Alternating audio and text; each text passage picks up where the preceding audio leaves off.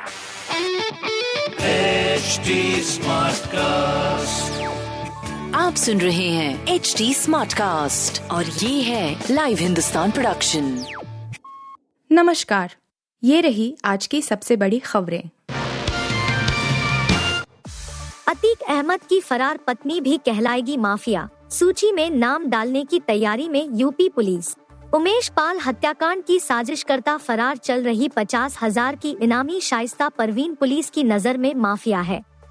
पति माफिया अतीक अहमद की तरह धूमनगंज पुलिस ने अपनी एफआईआर में शाइस्ता को भी माफिया से संबोधित किया है। लिखा है कि वह अपने साथ शूटर लेकर चलती है। फरार शाइस्ता की धरपकड़ के लिए पुलिस की कई टीमें लगी हैं। डूमनगंज पुलिस को सूचना मिली थी कि 2 मई को 5 लाख का इनामी साबिर खुलदाबाद में आतिन ज़फ़र के घर पर छिपा है। पुलिस ने वहाँ पर छापामारी की, लेकिन साबिर भाग निकला। आतिन गिरफ़्तार हुआ था। आतिन के खिलाफ धूमनगंज पुलिस ने साबिर को शरण देने की एफआईआर दर्ज की। छत्तीसगढ़ शराब घोटाले का झारखंड कनेक्शन, एड ने किया ये बड़ा खुलासा।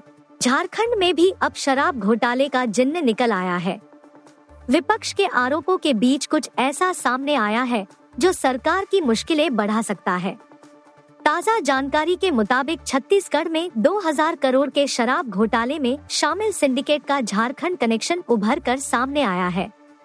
झारखंड में शराब नीति की योजना बनाने वाली company Messrs Chhattisgarh state marketing corporation limited और यहाँ के शराब दुकानों में मैन पावर सप्लाई का काम करने वाली सुमित फैसिलिटीज़ लिमिटेड का नाम भी शराब घोटाले में उभरा है। मोचा तूफ़ान दिखाएगा असर। कई राज्यों में भारी बारिश का अलर्ट। बंगाल की खाड़ी में बन रहा मोचा तूफ़ान किस दिशा की ओर बढ़ेगा अभी इसकी पुख्ता जानकारी नहीं है, लेकिन मौसम विभाग ने कहा है कि यह तूफ़ान म्यांमार बांग्लादेश तट की तरफ़ जा सकता है। मौसम विभाग ने कहा है कि 12 मई तक इसके तट से टकराने की संभावना है। तूफ़ान को देखते हुए ओडिशा और पश्चिम बंगाल में भी अलर्ट घोषित किया गया है। वहीं मौसम विभाग ने कहा है कि तूफ़ान का असर तटीय इलाकों में देखने को मिलेगा। कई क्षेत्रों में भारी बारिश की चेतावनी जारी की गई है। वहीं इन दिनों कश्मीर में बेमौसम बर्फबारी देखने को मिल रही है। मौसम विभाग का कहना है कि अभी कुछ दिन हीटवेव का असर नहीं दिखेगा। एलन मस्क ने ट्विटर को लेकर किया एक और फैसला, कम हो सकते हैं फॉलोअर्स ट्विटर यूज़र्स को एक बार फिर तगड़ा झटका लगने वाला है। अगर आपका ट्विटर अकाउंट काफ़ी समय से इनएक्टिव है तो एलन मस्क उसे बंद करने वाले हैं। मस्क ने सोमवार को एक ट्वीट करके कहा कि कंपनी सालों से इनएक्टिव अकाउंट की पहचान करके उन्हें हटाने वाली है।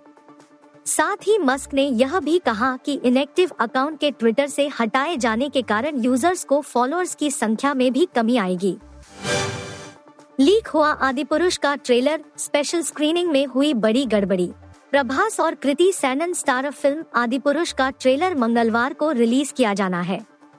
मेकर्स ने ट्रेलर की रिलीज़ डेट से ठीक एक दिन पहले इसकी स्पेशल स्क्रीनिंग थिएटर्स में रखी और बेहिसाब भीड़ इस महागाथा की झलक को बड़े पर्दे पर एक्सपीरियंस करने के लिए उमड़ पड़ी।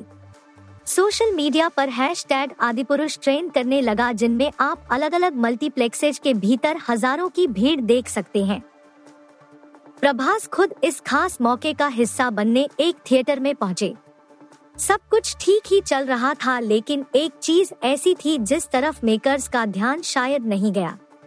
थिएटर्स में आने वाले लोगों के पास मोबाइल फ़ोन थे और प्रॉब्लम ये हुई कि इन लोगों ने ट्रेलर की स्पेशल स्क्रीनिंग के दौरान वीडियो रिकॉर्ड कर लिए।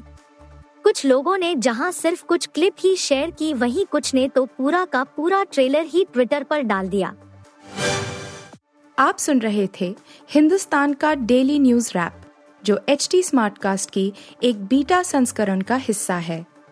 आप हमें फेसबुक ट्विटर और इंस्टाग्राम पे एट एच टी या podcasts@hindustantimes.com पर ईमेल के द्वारा सुझाव दे सकते हैं।